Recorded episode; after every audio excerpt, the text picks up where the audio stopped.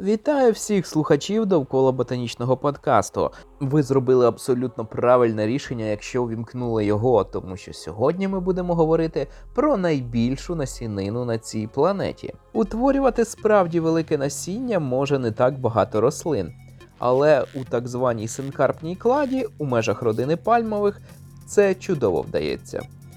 До цієї групи пальм належить 16 родів із тропіків Старого світу. Вони належать до чотирьох триб: Борасеа, Коріфеа, Каріотеа та Хуніофеніцеа. Усі вони мають синкарпний гінецей та й за даними молекулярки добряче споріднені. Якщо ви раптом запитаєте, що таке триба, то це таксономічна категорія, що займає проміжне положення між підродиною і родом. А якщо вам цікаво, що таке синкарпний гінецей, це коли в рослини окремі маточки зростаються своїми стінками. Але не всі з цих пальм є рекордсменами за довжиною насінин. Тут є і крихітки завбільшки в кілька міліметрів, так і щасливі власники кількасантиметрових насінин. Але сюди й належить гігант сейшельська пальма, лодоїцеа мальдівіка, у якої насінини досягають до пів метра, що є абсолютним максимумом у рослинному царстві. Важити все це добро може 25 кг. Так, це нічогеньке насіння. Сейшельська пальма належить до триби Борасеа, у якої всі представники мають успіхи у створенні великих насінин. Причини такої суперсили пальм ще не були пояснені, але певні ідеї, звісно, були. Висувалася думка, що велике насіння це результат пристосування до поширення представниками мегафауни. Але великі тварини насправді з легкістю поширюють і дрібне насіння, адже їх цікавить перш за все смачне начиння в плодах, а не розміри окремих їхніх частин. Величезне насіння шейсельської пальми часто розглядають як приклад острівного гігантизму, але загалом не зрозуміло, чому пальми на інших віддалених островах такого ефекту ніяк не показали. До цього часу було шість гіпотез, які намагалися пояснити гігантизм насіння сейшельської пальми. Перша гіпотеза це гіпотеза алометрії.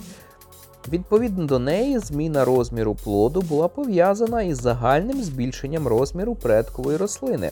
Оскільки загальний розмір рослини зріс, то й на сінині нічого не лишалося. Гіпотеза номер 2 це гіпотеза нерозгалуженого суцвіття.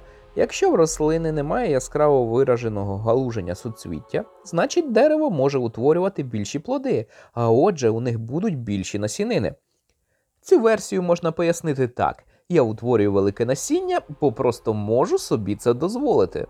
Гіпотеза третя. Гіпотеза поширення насіння. Вона стверджує, що збільшення насіння відбувалося через намагання привабити представників мегафауни, і тут сейшельська пальма не змогла зупинитися, набравши зайвих кілограмчиків на карантині ізольованого острова. Четверта гіпотеза гіпотеза змагання нащадків. Відповідно до неї, втрата поширювача насіння призвела до того, що насіння під материнською рослиною опинялося в ситуації гострої конкуренції за ресурси та право вийти з під намету дорослих дерев, щоб відстоювати собі місце під сонцем. А тут, чим більший в тебе запас поживних речовин, тим більше шансів. Гіпотеза номер 5 гіпотеза острівного синдрому.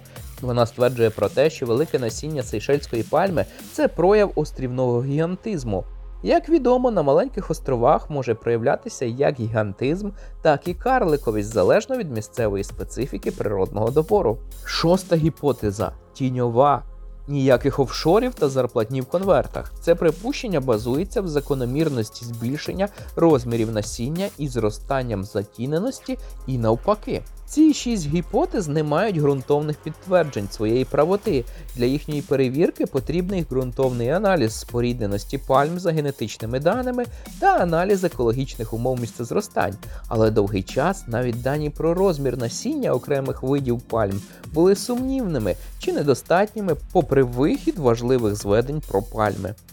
Проте, на щастя, 16 липня цього року вийшла стаття наукового колектива під керівництвом Сідні Белло з Королівського ботанічного саду К'ю в Великобританії, де був проведений аналіз ДНК по двом ядерним та п'ятипластидним маркерам, використані дані молекулярного годинника, біогеографічні моделі та власний набір даних по особливостям будови плодів пальм. Отримане родинне дерево спорідненості синкарпної клади вказує на те, що складається вона з чотирьох триб, причому всі роди, які входять до їхнього складу, є добре окресленими та монофілетичними. Їхня гілка накладів включає предка та всіх його нащадків. І тут я нагадаю, що відповідно до даних науковців, сейшельська пальма належить до триби Борасеа. Розроблена біографічна модель вказує на те, що спільний предок цієї клади мешкав на теренах континентальної частини Азії 110 мільйонів років тому. Поширення Індійським океаном з осередку утворення відбувалося багаторазово. Було щонайменше 19 окремих подій розселення, з яких 4 сушею, 13 морем, а 2 ще невідомо якою доставкою глово. Дані аналізу підтверджують, що морські води не є бар'єром для поширення великого насіння представників синхарпної клади пальм. Цьому допомагало існування великих архіпелагів у регіоні вже 70 мільйонів років тому та пасатів з середини Еоцену. Результати вчених не вказують на те, що для створення великого насіння потрібні якісь високі темпи еволюції. Часу для досягнення XXL розмірів було з запасом і за звичайного темпу змін генофонду популяції. Дані команди Сідні Белло статистично підтверджують гіпотезу алометрії, а також гіпотезу нерозгалуженого суцвіття. Ці два фактори виявилися обов'язковими для можливості утворення більшого насіння у пальм. Наприклад, великі пальми роду коріфа не можуть похизуватися великими насінинами, бо банально не могли б теоретично втримати на собі це добро.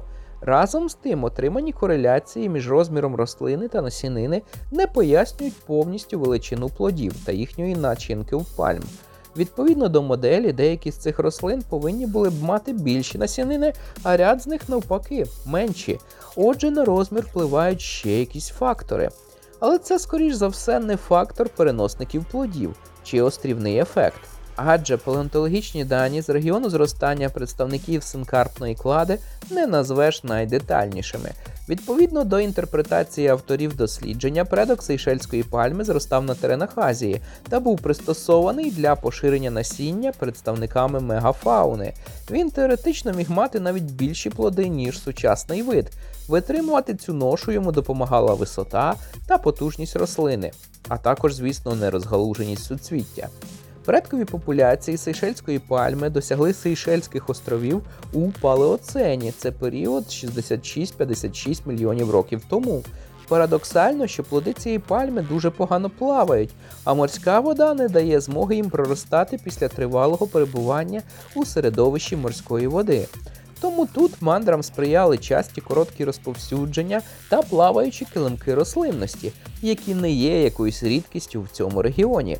Коли сейшельська пальма прибула на Сейшели, то не зустріла тут жодного можливого поширювача своїх плодів. Тут певний час мешкали лише гігантські черепахи роду Альдабрахіліс, які, попри солідні габарити, такими плодами ради не могли б дати. Відсутність поширювача насіння надавала перевагу рослинам, які утворювали меншу кількість більших насінин, над тими, хто вкладав ресурси у велику кількість дрібніших плодів. Це був той фактор, який підтримував гігантизм насіння та дозволяв витримувати умови самозатінення. Науковці не можуть вказати, чи відбувається зараз підтримка еволюційного тренду на більше насіння в сейшельських пальм, і яка біофізична межа цього явища. Популяція сейшельських пальм суттєво скоротилася через втрату оселищ та масову експлуатацію диких популяцій нашим чудовим видом. Зараз лишилось близько 8 тисяч дорослих дерев. Втрата такої унікальної, з ресурсної, морфологічної та біографічної точки зору рослини, звісно, є неприпустимою. Рослини з міцними горіхоподібними плодами, на жаль, не такі вже й міцні горішки у роті лускунчика нашої цивілізації. Якщо тобі сподобалась ця розповідь про сейшельські пальми, не забудь поширити її величезне насіння до своїх знайомих.